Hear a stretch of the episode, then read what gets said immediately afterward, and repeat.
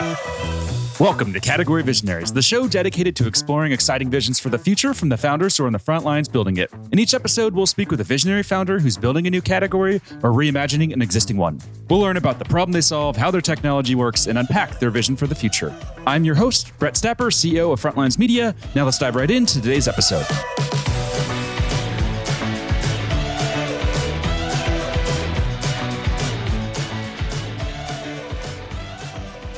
Hey everyone, and thanks for listening. Today I'm speaking with DeVaris Brown, CEO and co-founder of Meroxa, a stream processing data application platform that's raised over 19 million in funding. DeVaris, thanks for chatting with me today. Uh, Brett, it's a pleasure. Thanks for having me.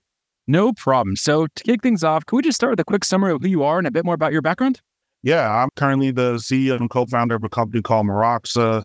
I started off my career as a software engineer at Microsoft and throughout my entire career, I've just built platforms that have helped developers do their best work. And so that's led me to being product exec at places at like Zendesk and VSCO, Heroku, and Twitter, well, I guess it's X now. But uh, and ultimately uh, co-founding uh, with my co-founder Ali. So yeah, a little bit about me. I'm originally from Southside Chicago, like you know, Sox over Cubs, Chicago, everything on sports just because I moved to the Bay Area does not mean I'm a bandwagoner.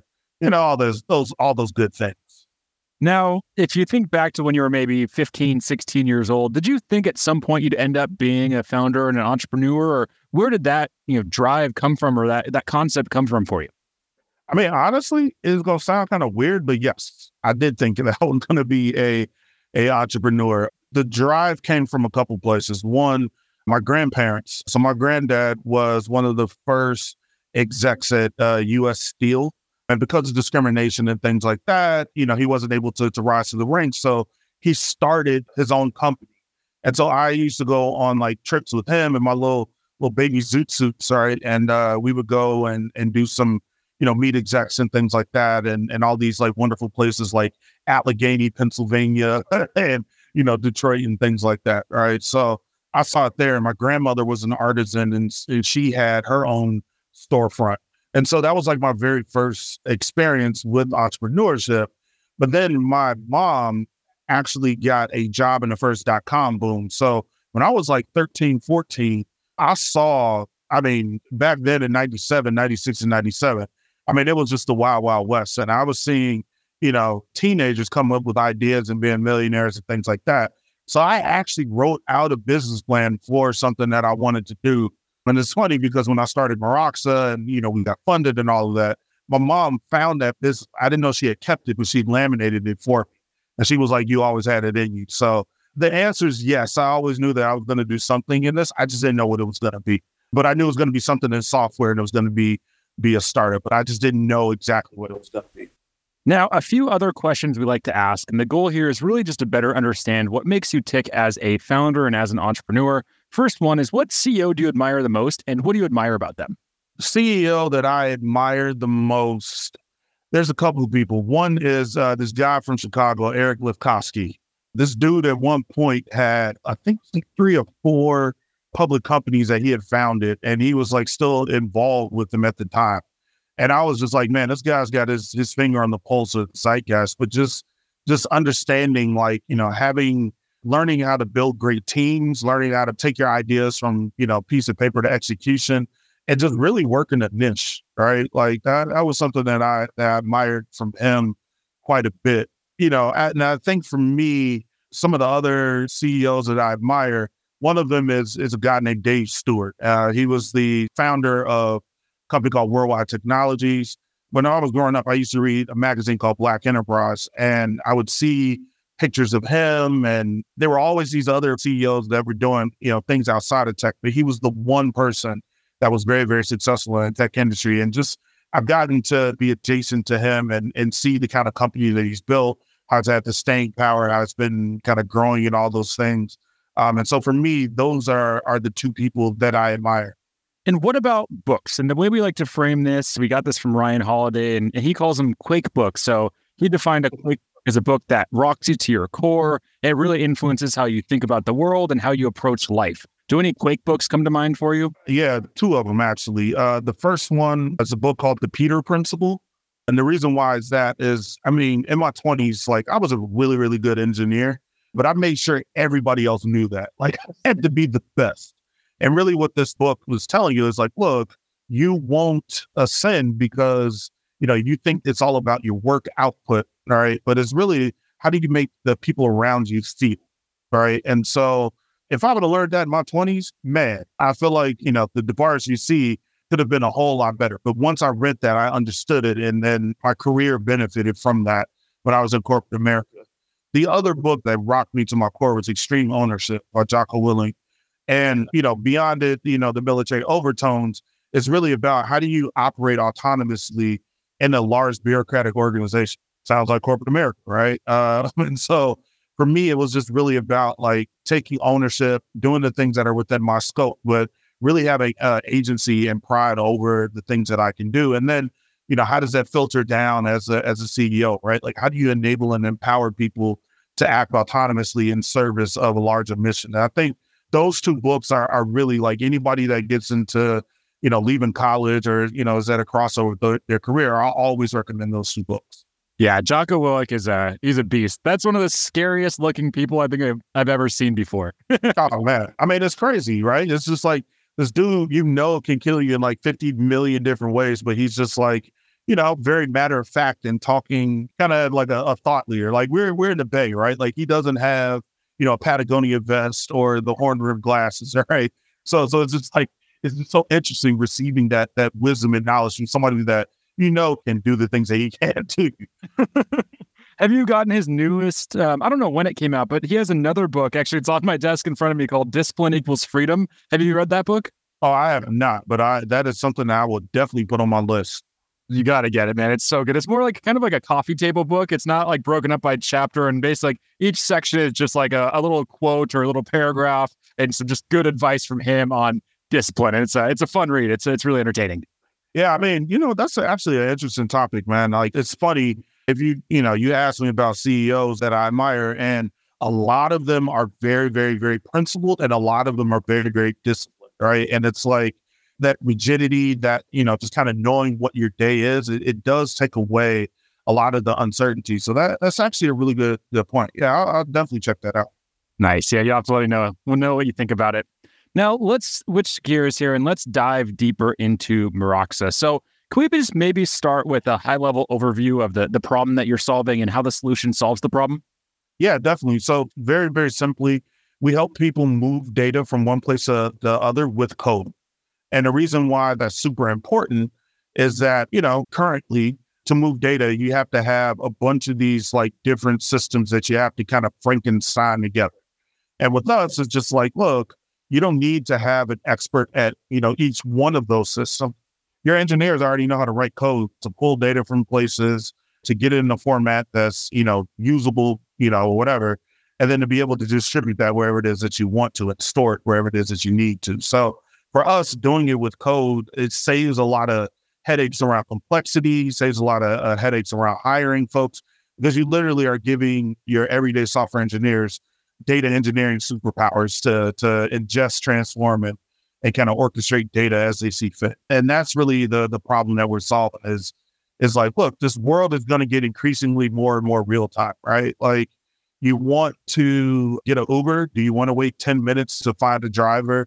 You know, when you sit down for the weekend and you know you want to watch some Netflix, you want to wait 10 minutes to get a recommendation? Absolutely not, right? Like consumer expectations are are like we want our thing and we want it now and we want it personalized and contextualized for whatever it is that we you know for the for our preferences and so really what we're doing is we're building the rails and the the framework to make moving that data a lot easier and by focusing on developers it broadens the amount of people that can do that do that job and so for us if we're if we're successful that means that there's going to be a lot more I shouldn't say if, but when we're successful, that means it's going to be a lot more, you know, personalized applications and experiences driven by real time data. And I think that that's really the, the ultimate goal. And looking at your LinkedIn, I, I want to ask about the timelines here because I, I imagine it's a pretty good story. So you leave Twitter in December 2020, and then you you start Meroxa shortly after that. It sounds like you started Meroxa right as the pandemic was starting. Is that correct? Oh, absolutely. It's funny So we went through an accelerator, Village Global. It was just absolutely fantastic. The people there are just uh, amazing. And Dwane, uh, Sam Kirshner, you know, Erik Torenberg, people, those types of people helped us out on our journey. And I remember sitting in, like, we had our first, like, cohort, like, orientation week. And then the next week it was COVID. and it was just like, well, uh, I don't know how we're going to have a an accelerator, but everything ended up working out how it was supposed to. Yeah, I've talked with a lot of founders where you know they have similar stories of starting the company. Like you know, you take the leap of faith. You're like, all right, I've accounted for everything that could go wrong. I'm ready for this rocket ship, and then COVID happens. Like no one could ever predict that would possibly happen, and that was like a scenario that could even exist. So I really admire founders who started companies at that time and were able to push through. Because then those first like what four or five months of the pandemic, that was just a gnarly time. Obviously, you know things ended up turning out well for tech companies and the money started flowing again. But there was that period of just insane uncertainty where no one knew what the hell was going to happen. And I think it was hard for companies to really push through that period. Yeah, I mean, for us, uh, we benefited because everybody was at the same spot. It gave us a point where we can just focus and concentrate without a whole bunch of noise, right? And and you know, to do the things that we're doing and as look at the we do on the platform, we just needed like time to concentrate without a whole bunch of distractions and I think it was actually a benefit for us. And then the other thing, it taught us how to work within constraints, right? Like whatever it is, constrained capital, you know, mobility, like all these things, you know, we were born out of that, right? And so going forward, like everything looks kind of rosier now, right? Yeah, all about perspective there, right? absolutely, absolutely. Now, when I was uh, preparing for this interview, I was you know looking through the customer logos that you have on the site, and I also saw something you shared. I, I saw NASA that you're you're working with NASA. You know, I'm a big space nerd, and I have been my whole life, so I was very excited to see that. How do you land a company like NASA? You know, how do you, as a startup, get a company like NASA or an organization like NASA to really just give you a shot? Yeah, I mean, it started off with the Air Force and Space Force. Those were our first government contracts. And, you know, we did great work for them. And obviously there's adjacencies around some of the work that we do with Space Force and NASA. But but look, everybody has data. All right. Everybody's trying to, you know, analyze data faster and, and do these things. And we've just shown time and time again that we can handle very, very complex, esoteric, you know, data formats and things and do it in real time and get it in a, into formats that machines and humans can leverage to go do their job. And, you know, NASA's not any exception for that. How we got that? The easy answer is just like, look, we just showed and proved, right? Like, you know, you think government, you think bureaucratic, large, stodgy, slow, but there are people inside of the government that want to do better and they want to, you know, preserve, you know, our freedoms and democracies and, and use the latest and greatest technology to go do that because they know it will literally save lives. And we just shown time and time again that we can just take on, you know, very, very, very tough problems, turning them around very fast and, and do it at a very high quality. And I think that's what is, you know, given us the ability. I mean, funny enough, like a couple of people that we've met, it's like, yo, you guys aren't government contractors. And they said that to us because it's like, yo, we'll solve things, you know, in a couple of weeks when, you know, other companies will quote like multiple years and, you know, all this resource and things like that. And it's just like, we have this perspective that you know all that time literally is is costing lives and that is driving our work in that arena and that drives us to do the best high quality work that we can and so you know other government agencies have been able to you know come to us and and, and throw their problems at us and we've been able to solve them i mean i'll admit like you know every kid at one point wanted to be an astronaut right like i think that that's that's one of the coolest things and just being able to say like yo we work with nasa like it's I mean, it's it's pretty cool, Brett. And it has to just give you a lot of trust and credibility, right? I think all startups struggle with trust in the early days, and customers, especially enterprise customers, wonder can the startup really deliver? Having the NASA logo is probably like one of the most powerful logos that you can possibly have, I think, to build trust, right? Oh, absolutely. I mean, my thing is, is like, look, you know, you worried about security? Like, we have to do this stuff for our armed forces and Department of Defense, right? Like, if you wonder about scale you know, a single flight generates, you know, so much data per second. You know, we're handling billions of records a second, right? Like, I mean, not a second, a minute. So, like, that's the thing where it's like you can't fake scale, right? You can't fake complexity. And if I can do it, and you know, we had talked about extreme ownership, right? If I can do it in this large bureaucratic organization, you know, like the government, I definitely can go do that for for a bank, or I can go do that for a CPG company and those types of things. And I think that's really been the benefit for us is that that transference of capability, and that transfers uh, for knowledge.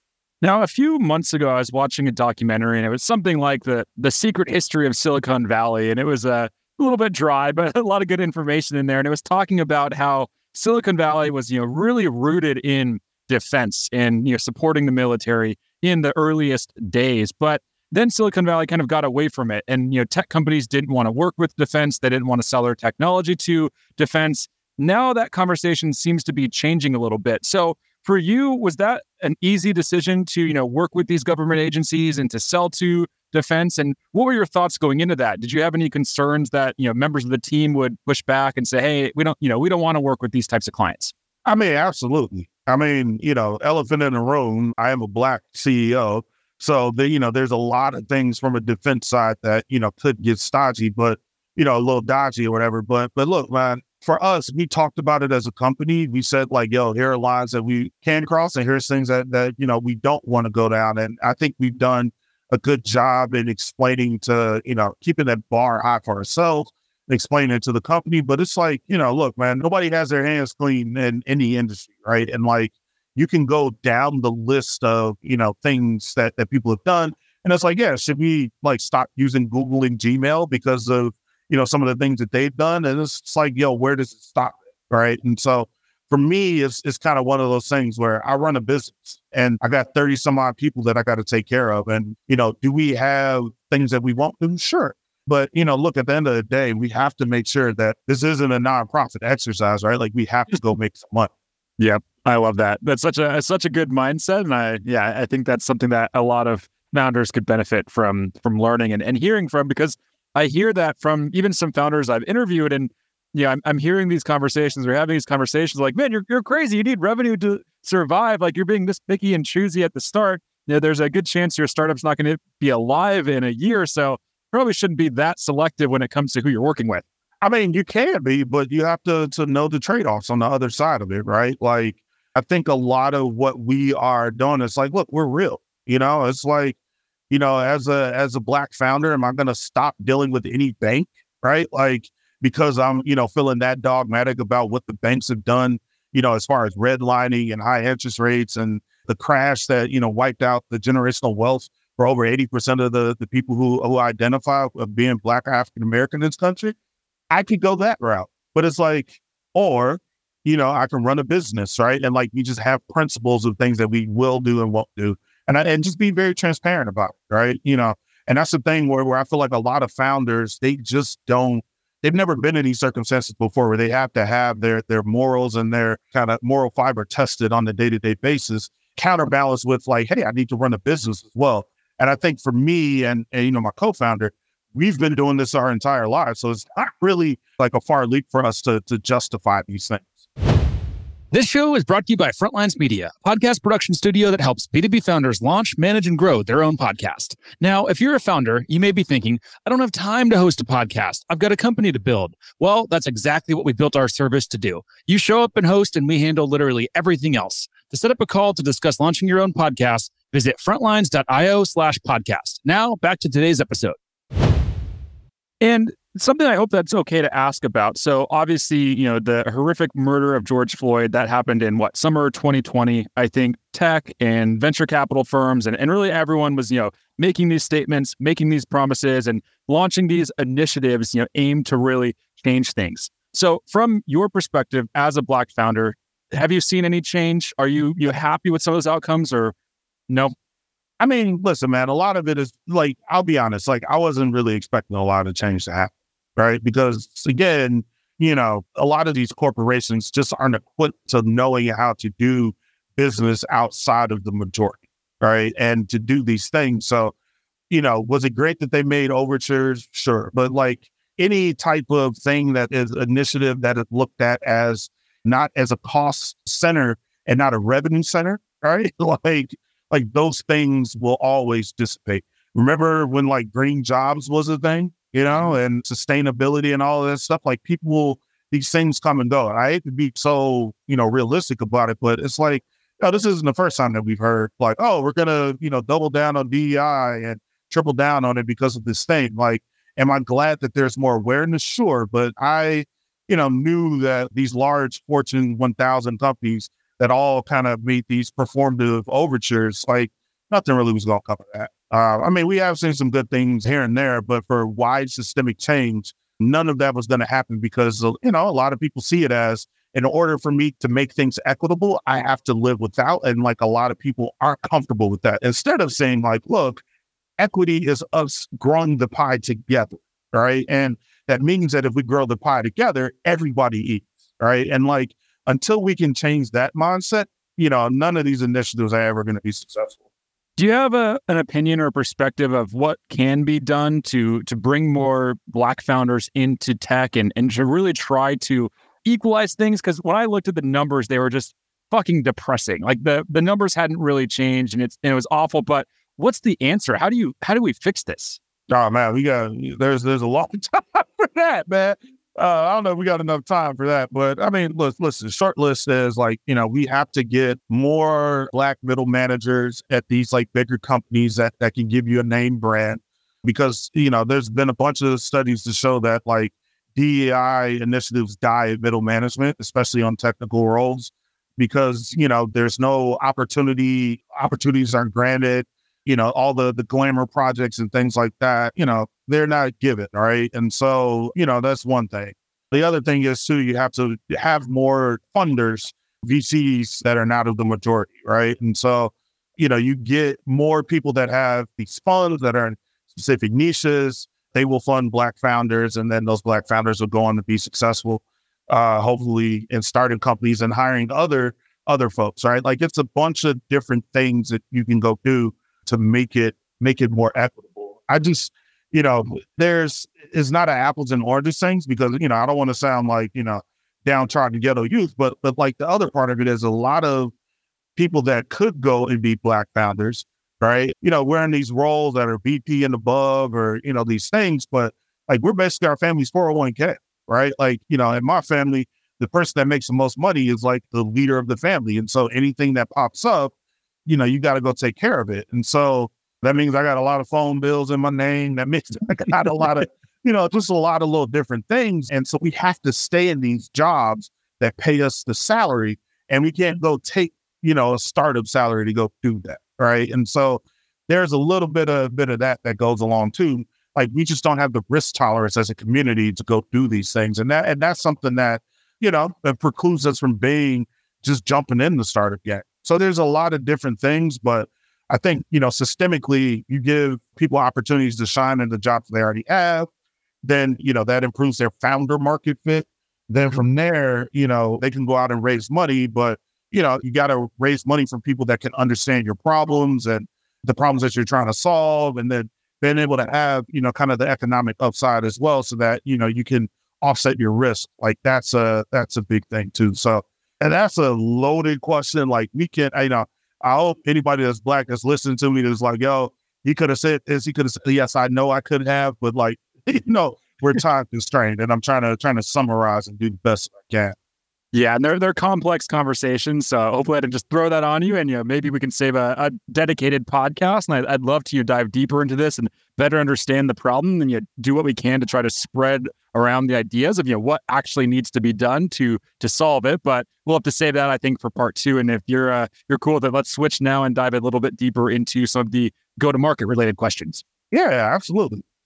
All right, so finding product market fit isn't easy. I think every founder struggles with that. What was your journey like to find product market fit? And do you think you have it today? Does it feel like you've reached product market fit? I would say we've reached product market fit in the government space.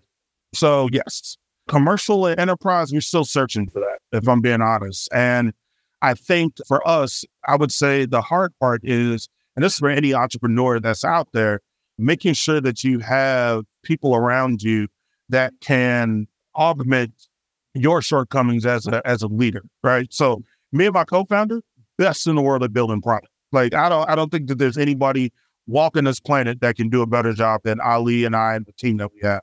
The thing that we're not great at is, you know, selling, right? And so for us, it was just really, really like like you have to find people around you that that are, you know, have the same hustle mindset, that have the same work ethic, that have the same, you know, intellectual curiosity to go out and do those things that have uh, you know, expertise in the area that you just don't possess. And I think that that's something that that a lot of founders, you know, we buy into this cult of personality that we have to be the last stop for everything. But really, it's like, no, you have to. The, your job is to build the best team possible to get the objective done. So haven't you found product market fit? Yes, in that area. And as we kind of move into other ICPs and other areas, like we'll we'll develop that muscle and and and I think we'll be stronger for it. A few years from now, what do you think the percentage of revenue will be compared to commercial to government? Is it going to be like a, a 50-50 split or do you eventually envision that it's majority commercial revenue? I mean, honestly, I think it'll probably be in a couple years. I probably say it's probably 60 to 70% government, uh, 20 to 30 or whatever the, the math, what I said, 30 to 40% uh, commercial.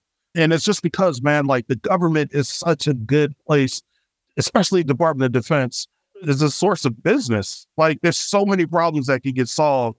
And there's a big pot of gold at the end of every one of those rainbows. Right. And so, you know, we have the ability to build multiple billion dollar verticals in the commercial enterprise space as well as the government space. And that's not something that a lot of companies, especially, uh, you know, we've technically only been in market for like a year and a half, right? And so, like, just to go to have that as a channel where we're competing against some of the the largest incumbents in the world and beating them, I think it would be foolhardy for me to say like, ah, we're going to focus solely on on this, or like we're going to have a you know kind of imbalanced revenue perspective, right? Like I just think that, you know, the avenues that we have and opportunities that we have on the government side are just greater and they're getting greater by, by the day.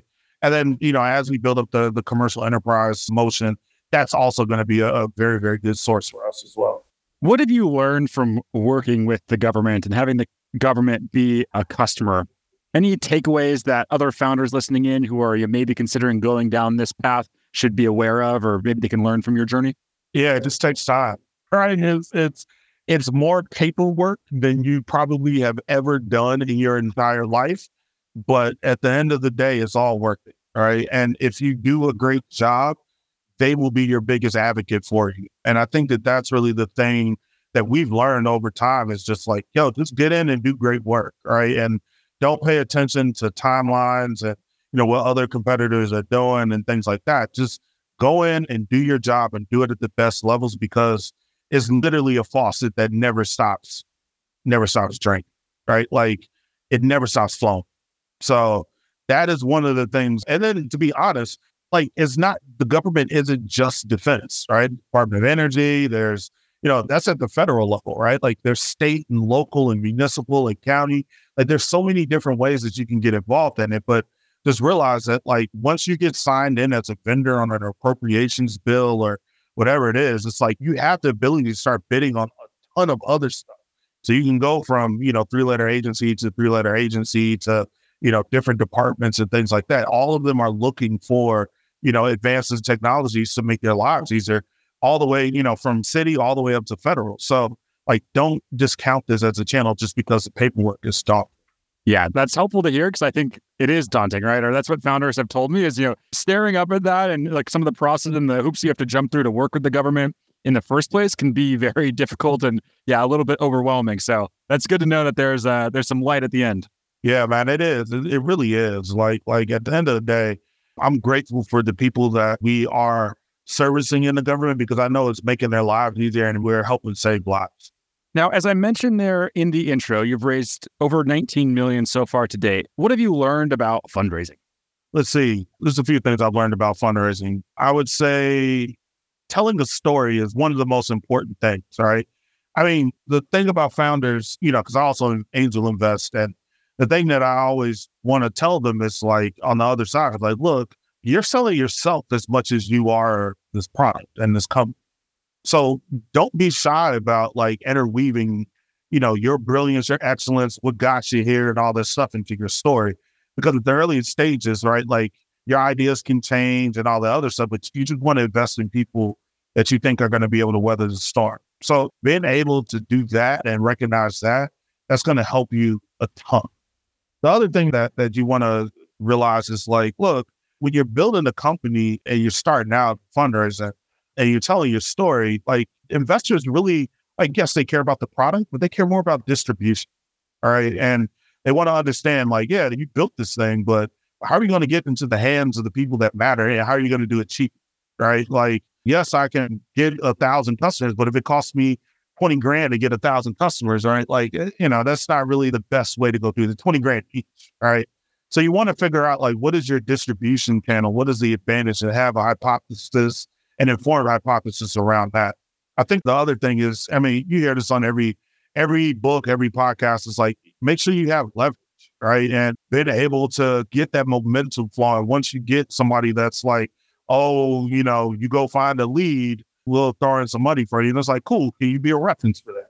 And you know, can I get you on paper to say that? And like really just kind of cut out the BS because once you start building momentum and once you start getting some names around the table, you know, everybody in this industry is kind of monkey see, monkey do, right? Like once you have leverage, once you build momentum, everybody wants to jump in, which also leads me to my next point of like, not everybody deserves a meeting, right? Like, like you, you know, you need to be be smart about who you're pitching to, why you're pitching, and what value that they can bring to your company. Like, you know, everybody's going to tell you at the earliest stage, it's like, oh, we can help you with hiring, we can help you with go to market, we can help you with this, we can help you with that. Like nine times out of ten, it's BS. All right, like you're going to be on the hook for all of that. So really, just just thinking about like, all right, well, you know, talk to other founders and ask questions. Founders that have had success with that that VC company, founders that have you know not had success with them, and see how those investors have behaved and you know like all that type of stuff. But just remember not everybody deserves a meeting just because they're interested. Let's imagine that you were starting the company again today from scratch. And, and based on everything that you've learned so far in the journey, what would be the number one piece of advice you'd give to yourself? Number one piece of advice that I would give to myself would be, you know, trust the experiences that you've had because there are some decisions that we made earlier on in the day, early, early on, because I was kind of looking over the fence and, you know, kind of looking at what our peers were doing. And it's like, you know what? The place that we're at now took a circuitous route to get there. But if we would have just trusted our gut in the beginning, we would have been there a lot faster. And I think that that's really the the thing. Is like you know, being able to fail fast is is such an underrated skill, right? Like being able to set up experiments is such a you know, underrated skill. And you know, if I would have just leaned back on my experience and, and those types of things, and not try to like you know, kind of fit into to what you know my investors are asking me or asking me to do and like all these other things, I think it really would have changed things. The other thing too is just listen to your customers, right? Like it seems like it's such a, a simple thing, but it's like they'll tell you exactly what they want and what they need. All right. And like, you know, sometimes as founders, you get this hubris like, oh, I already know what they want. I already know what they need.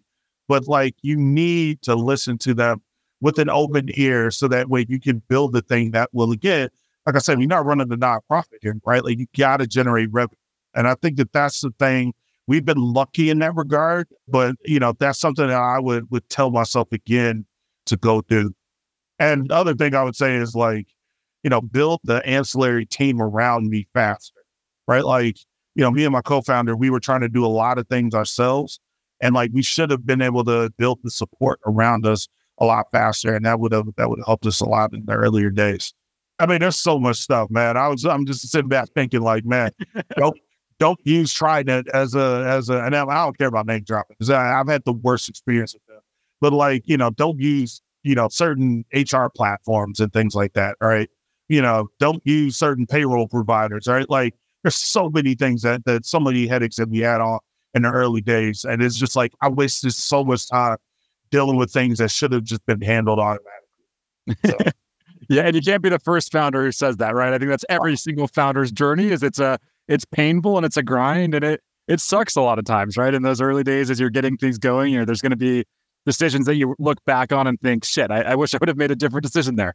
Oh, absolutely, absolutely. But the other thing is, is like, you know, I hate to sound like an Instagram meme, but it's like there's no losses, there's only lessons. The only time that you experience a loss if you make the same mistake twice, right? Because you didn't learn from the first time. And I think we've been good at that where where we've learned along the way. And thank God we've had had good investors and, and you know, made money and, you know, that's bought us time to, you know, basically recover from those early, early learning points. But are there things that we could do better? Sure. Uh, are there things that we could, could have reduced pain? Sure. But I think those times have made us more resilient. And it gives me the ability to talk about it comfortably to, to, to help other founders so that they don't, you know, kind of make the same mistakes that we made. I mean, you know, everybody looks at this as such a competitive sport, but like, look, man, we're all in this, we're all in this entrepreneurial game together, right? And so if there's anything I can do to, to spouse any knowledge to help people not bump their heads against, like I feel like that's my duty in the, you know, kind of founder, founder fraternity that that we have.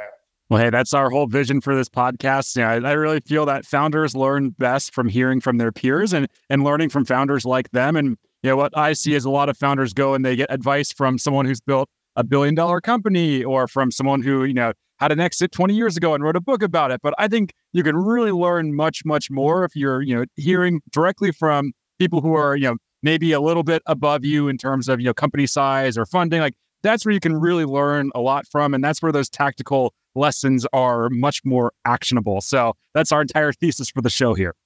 Yeah, man. I mean, that's a great platform. And I heard that's the reason why I came on was just like, look, you know, I'm a you know grizzled veteran, right? Like, but I can I'm like the Udonis Haslem of the startups, right? Like I can I can tell you what to do, I can tell you what not to do, but hopefully you can go be successful and then pay it forward to the next group of founders that you can influence, right? And I, I think that's really really what we have to do because the other thing about this is, and what nobody really tells you about, is that this is the loneliest position that you'll ever have, right? Like, who are you going to go talk to about a lot of this stuff?